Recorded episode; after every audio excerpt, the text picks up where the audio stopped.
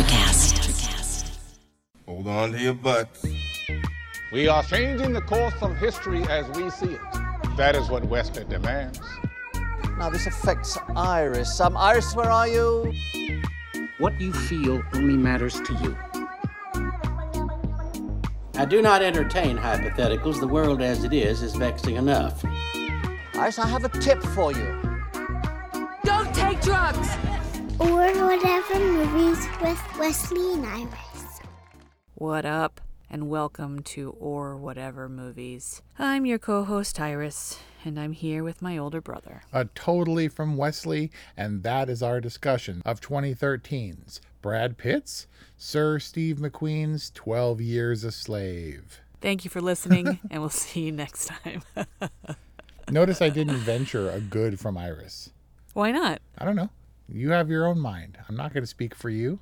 Did you not notice my extremely low energy entering into this episode? Uh, are you dreading it? I'm like, come on, Wes. We're going to go from leaving Las Vegas to 12 years a slave? Jeez. So I'm putting myself in the unenviable position of now defending myself for this movie because after leaving Las Vegas, I couldn't even get Kelly Ray to watch this one. Watching 12 Years a Slave is like, okay, this is real tragedy. Like leaving Las Vegas is is a pretty big bummer, but it's kind of like this white people privileged bummer. Have the money to drink yourself to death in like one of the most One of the most debaucherous, like, yes, glitteriest places in the world. Like, did Nicolas Cage's Benjamin really have it that bad? I, I guess not. It was all under his own terms, right? He wasn't oppressed by anyone except the dude in the bar that headbutted him. right. And so, talk about perseverance and having hope. I mean, Chiwetel Ejiofor, did I get that Yep. right? His Solomon Northup, I mean, wow. Talk about maintaining hope. What you mean the role he didn't win Best Actor for? Yeah, kind of a shame. And I'm I know that Lupita Nyong'o, did I get that Yep, right? As far as I'm aware. Won, and I'm glad that Michael Fassbender didn't win. Not that his Edward Epps performance didn't deserve it. It's just it would have been really weird if Michael Fassbender won and Chiwetel Ejiofor- didn't. Maybe. I guess that's a fair point. It's interesting because in order to process this movie in an I like this movie, I don't like this movie kind of way, you kind of have to look at it from a Hollywood perspective. We're talking about the actors, we're talking about performances and awards recognition, right? I mean, you kind of have mm-hmm. to distance yourself because who likes the theme and it's like watch enjoying watching Patsey get whipped in 12 Years a Slave. I think this movie is a great example of something that stands apart from the actual content of the story. Not that there's a tremendous amount about the making of this movie that's that's made headlines or whatever, but you have to distance yourself from it in such a way as to say this is a thing that's put there for enjoyment. Do you think it matters that most of the principals involved uh, in this movie were British? Steve McQueen, Sir Steve McQueen, knighted this year, as a matter of fact, in early tw 2022.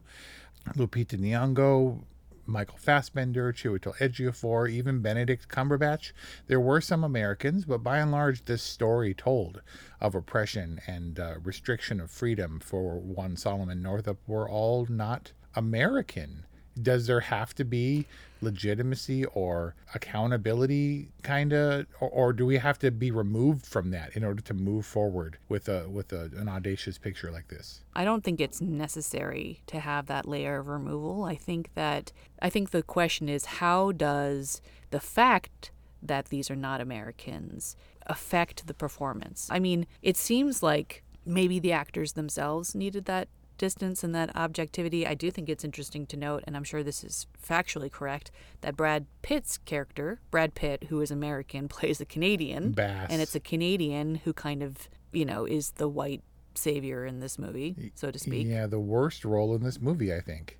Yeah, it really is the weakest in a lot of ways. And it's not surprising that Brad Pitt would want this kind of heroic role, but it's not the best performance. No, it, it doesn't make sense after Epps's suspicion of Platt or Solomon after he after the amazing Garrett Dillahunt uh, really screws up his opportunity to get a letter out.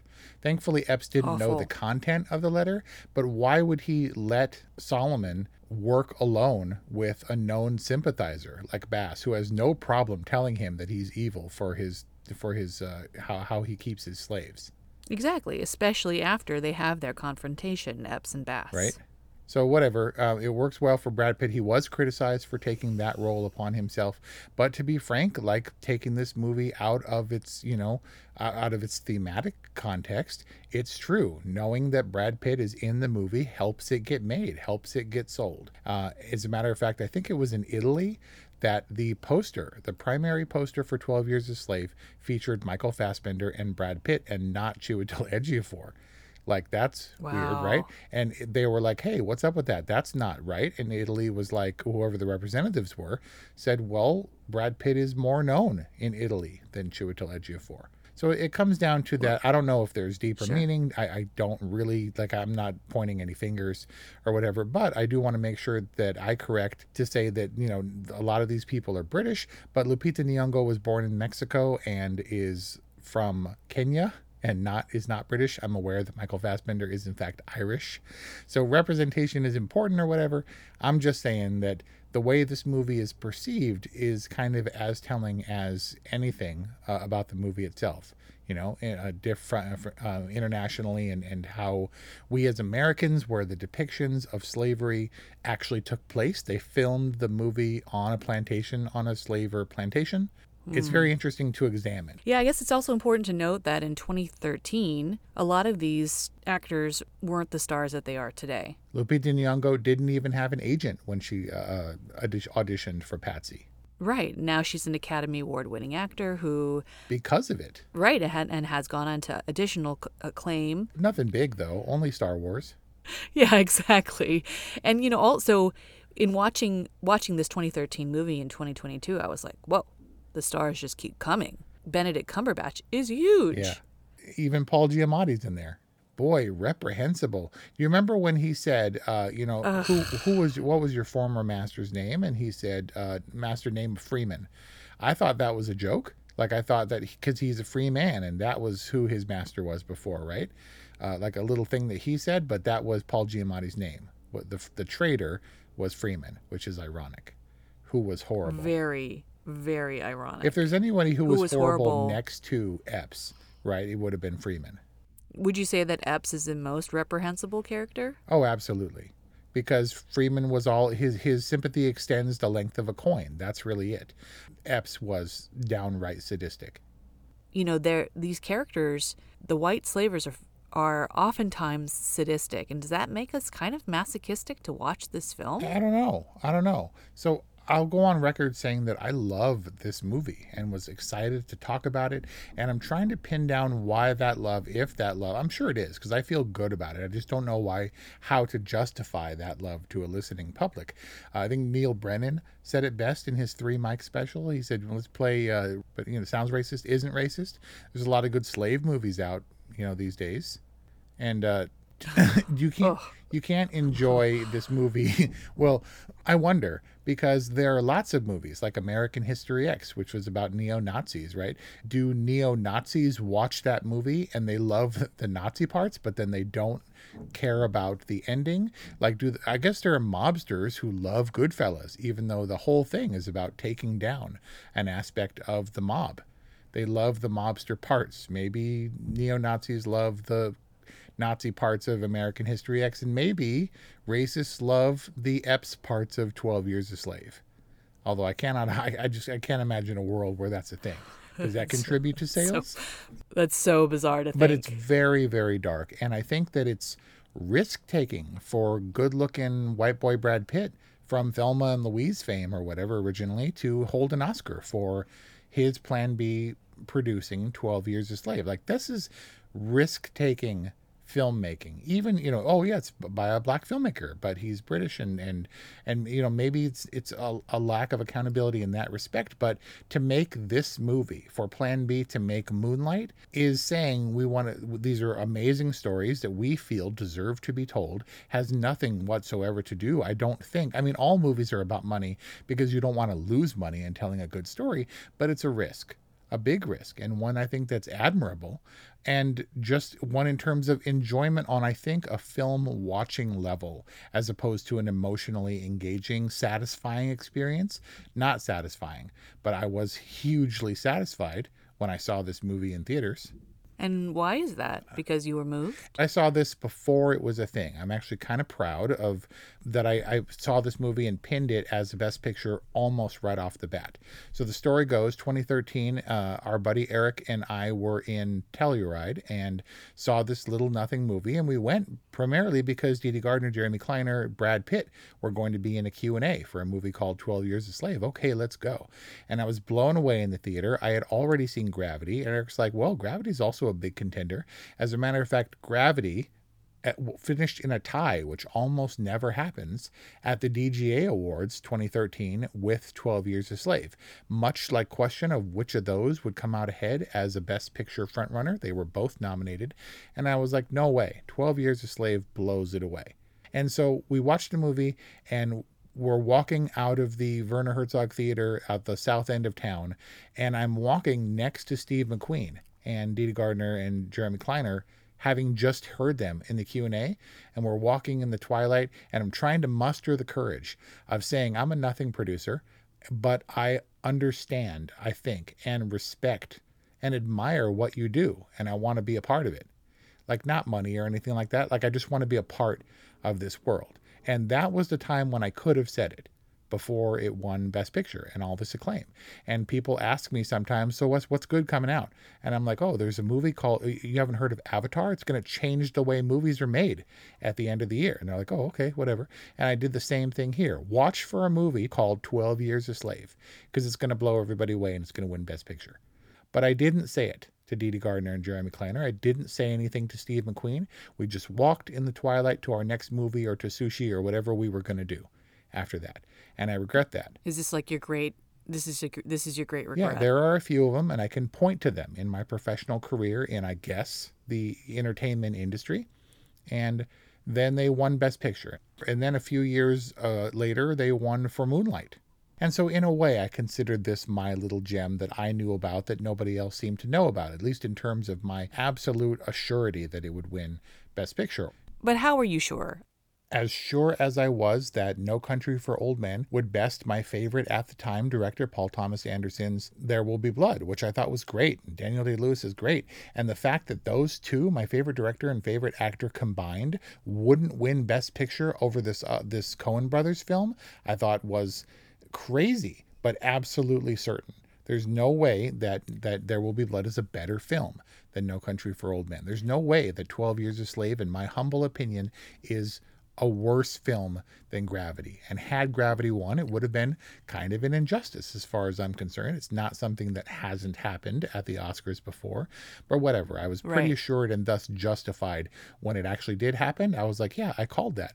And it was with a quiet sense of pride, just in recognition of my ability to understand what they were trying to do, what its successes were, even what its failures were. I mean, they're going all out in the mud and screaming and crying and being terrible mm. It, for the sake of mm-hmm. art that was not meant to be enjoyed so much as it was to be mm-hmm. admired and reveled in as a courageous act, I guess, in service of Solomon Northup. I do think it's kind of sweet that you believe in justice in Hollywood and that somehow the that the cream will rise to the top in terms of Oscars. It's kind of sweet and I want to hold on to some some aspect of that hope that it isn't entirely about favoritism, nepotism and commercialism. No, but but get but understand, please, that this is only for like do awards mean anything? Do they mean that they're their best movie? No.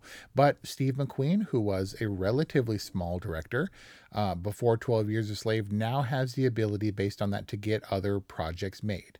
Being awarded only means that they acknowledge that these are quality this is quality output and that they will take a, a, harder closer look next time you want to fund something that may be risky uh, and not necessarily you know the most commercial thing So let's talk about the film 12 Years a Slave.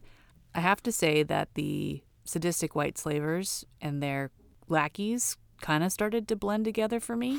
Like, is Paul Dano really different from Paul Giamatti or Michael Fassbender? I mean, not necessarily, just in their application of power, right? It seems like Freeman, uh, Paul Giamatti's character, knew what his power was. He his was absolute. It was uh, all about money, and he didn't care. They were, you know, hey, jump and perform for this guy, run in place or whatever. It was gross. He kept smacking them in the chest. Like that started to bother me.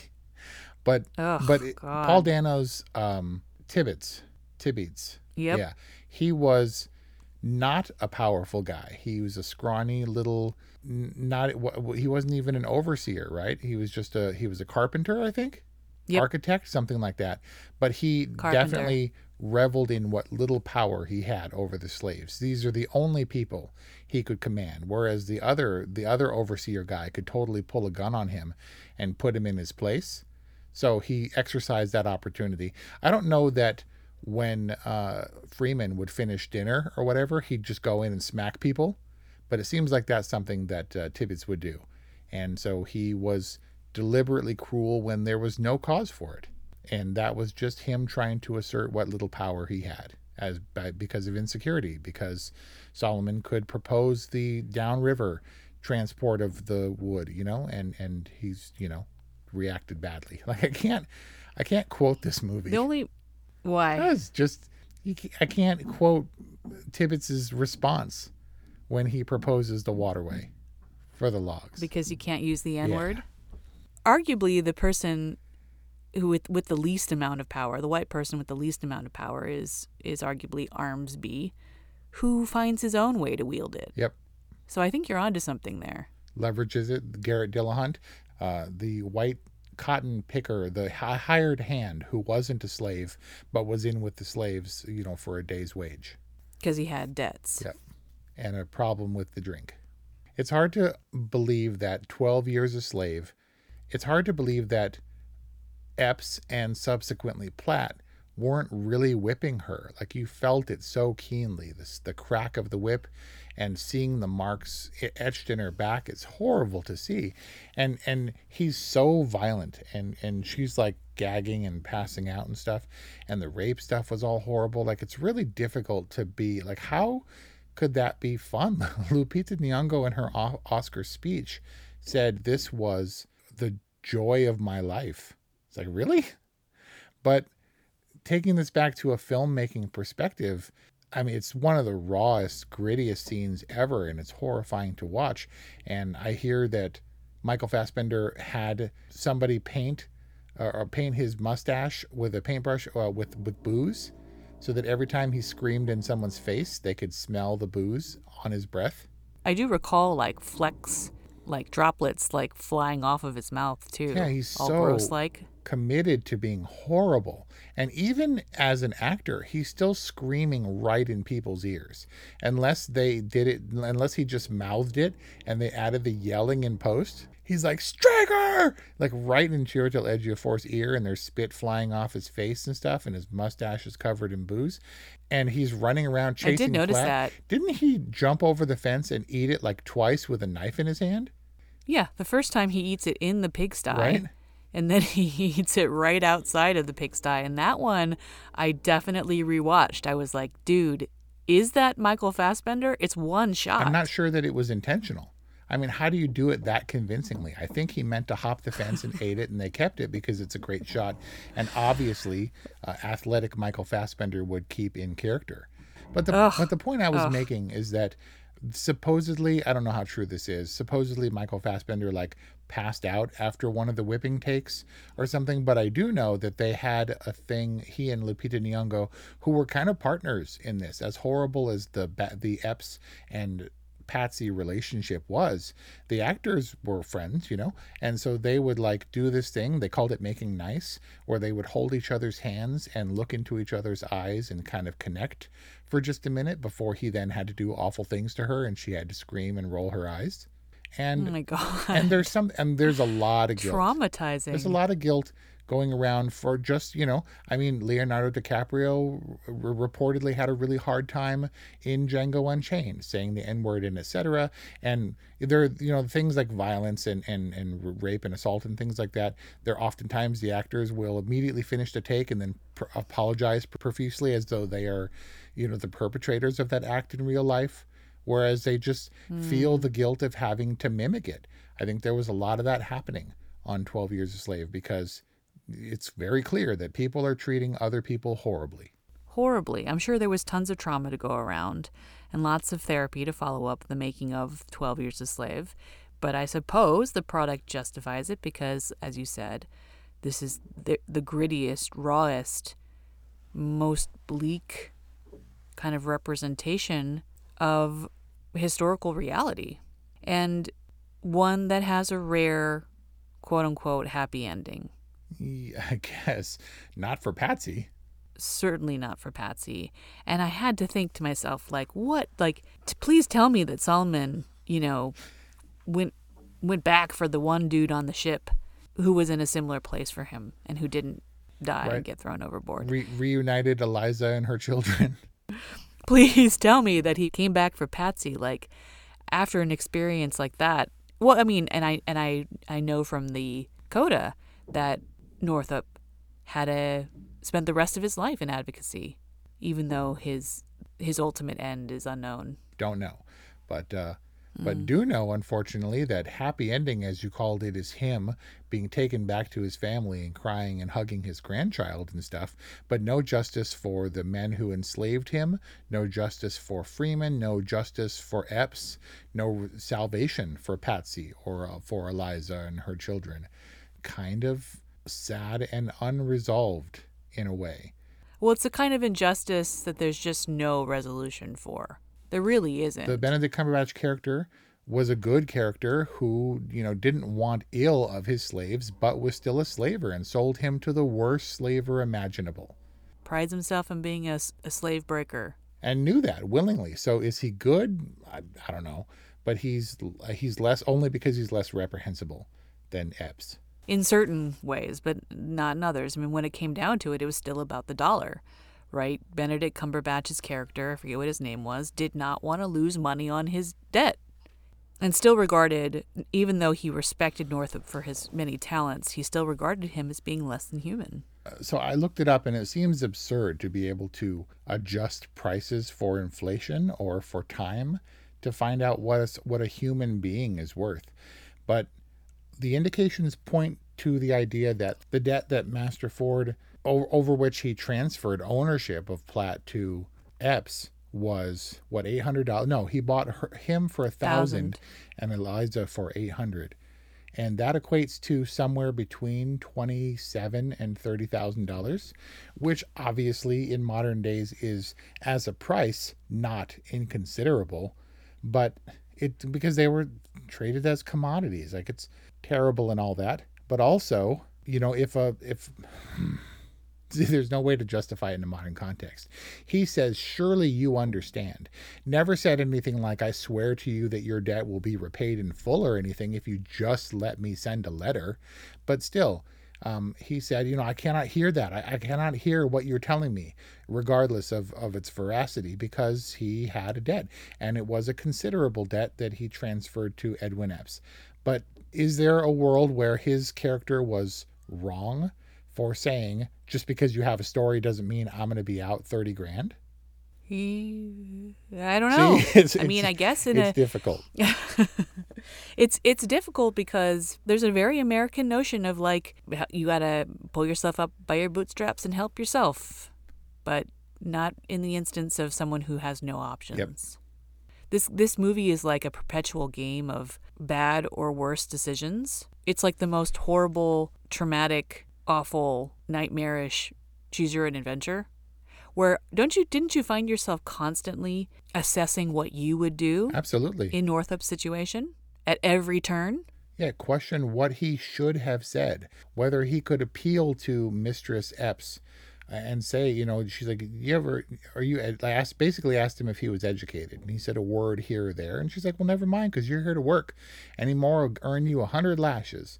Could just say, Yep. you know, I don't belong here. And he might have gotten whipped just for the audacity of contradicting his mistress or whatever. It's hard to mm. know because mm. your work, it's strategy, but he only has so many moves. And any one of them could result in death. And thus the advice was true. Keep your head down. That is the only way to survive. The more you talk, the more you're going to get hurt and possibly dead. You know that that tree where they hanged those dudes in the film was an actual actual hanging tree surrounded by the graves of slaves. Oh my It's god. real. What I'm saying is, from a movie making perspective, it's amazing to I, I, don't- I don't know I, it's hard to explain i just the the sort of pounding pulsing clacking score that's so so uh, harrowing And then counterposed with the incredibly prolonged silent moments. Yeah. Like I think in contrast with that what you're talking about, I think the most profound moments were in silence, namely when Northup is dangling from the tree, like oh trying to and and tiptoeing in the mud, which you feel like is going to give out on him at any moment. And then of course, the moment after he's exposed himself to Bass and in that kind of inexplicable quiet moment where he looks where he spikes the camera and you're like, "Whoa." you know you're so with it for a moment. From a non-filmmaking perspective as an audience member are you even aware that he's breaking the fourth wall in that moment? Because that seems like a very weird shot right? Where it's just him for like a full minute and his eyes pan across the screen lands on us and then moves away. And it's almost as though we're so much in his head. We so much understand what that troubled grimace uh, means that that it passes us by the the, the the technicality of that shot. Like I'm not entirely sure everybody noticed. It was probably the best use of breaking the fourth wall that I've seen in a film where you're not he's looking at you but you're not really there. It's not and it's not about us. It's about it's entirely about him and giving us that maybe extra angle of insight into his mind. I'm I'd be curious to know what you projected onto that moment. Well, no, it was funny because it was like those comedies where you say something funny and then you wink at the camera. I was like, oh, that's hilarious. It was funny to you?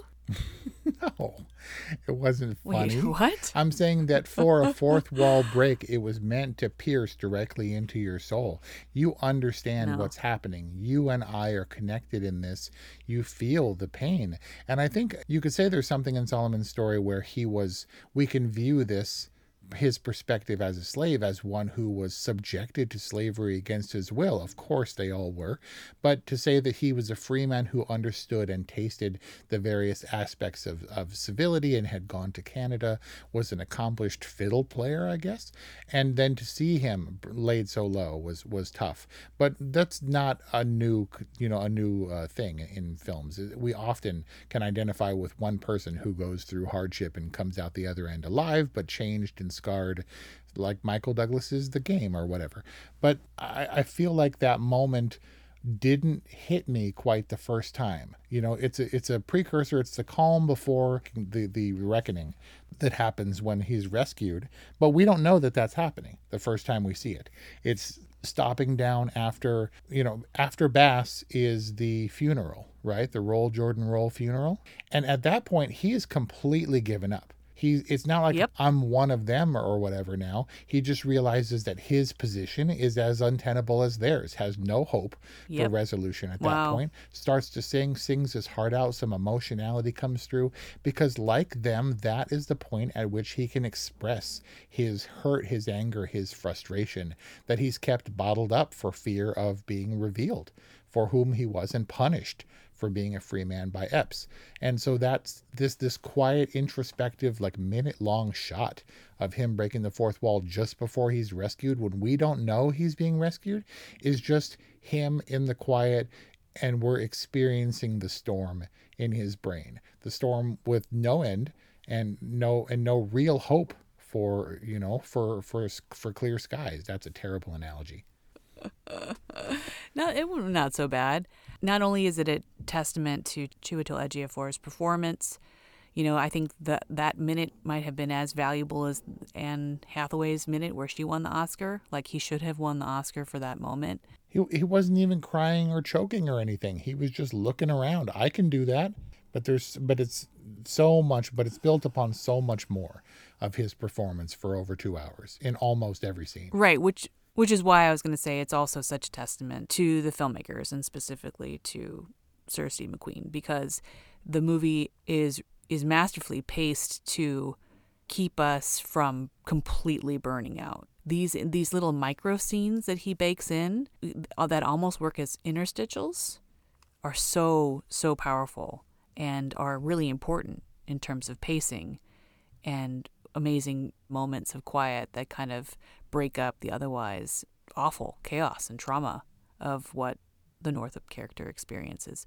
So we know your your rating is totally. Is there anything you'd like to add to that? If there was one word to describe 12 Years a Slave, probably powerful would be it. I was gut punched mm-hmm. on this level thematically, uh, artistically, creatively, technically. Um, this movie really carries you along, like you said, and you have these breathing moments, but it's labored, heavy breathing because we don't know where we're going. This is my kind of movie wherein I go in skeptical, maybe even a little bit concerned, and come out with a private sense of elation. Like it's miraculous that these things are possible. And it may not be for everybody, but I can see the skill, talent, the dedication in execution. And it's something that I find hugely admirable oh, and worthy of distinction and accolades and awards in a way that uh, I guess a more conventional, typical moviegoer might not think is the best movie or the one that deserves to win because it's horrible, because it's hard to watch. But sometimes that horror is necessary and the risk is worth taking. Risk has been a theme in this discussion, and I'd add to it bravery, care, and commitment on behalf of the filmmakers are what really make 12 Years a Slave special. And I'm happy that it was recognized in 2013 and available for us to review and discuss today. Available on HBO Max. Best Picture winner from 2013, although I think it won in 2014. Let us know what you think. 818 835 0473 or whatever movies at gmail.com. Thank you for listening. We hope you enjoyed this discussion, even if the subject matter is hard, and we'll see you next time. Are you passionate about saving the planet for future generations? Do you want to learn how to do it? If yes, then you need to tune in to the Nature Backed podcast. It's a talk show covering the changing world around us, from renewable energy, sustainable agriculture, circular economy, to ESG and social innovation. Don't miss this opportunity to discover how you can join the movement and make a difference. Subscribe to the Nature Backed podcast today on your favorite platform and get ready to be amazed. Welcome to Sarah Talk Solutions. Ladies and gentlemen, you've tuned into a bit of a type of show. I'm Sarah B and I'm your host. You can find me on my IG, which is Aussie underscore Sarah underscore LA. I talk about amazing, relevant conversations and topics and what functions that goes on in this magical, wonderful, wonderful city of the City of Angels. My IG, which is Aussie underscore Sarah underscore LA. Electric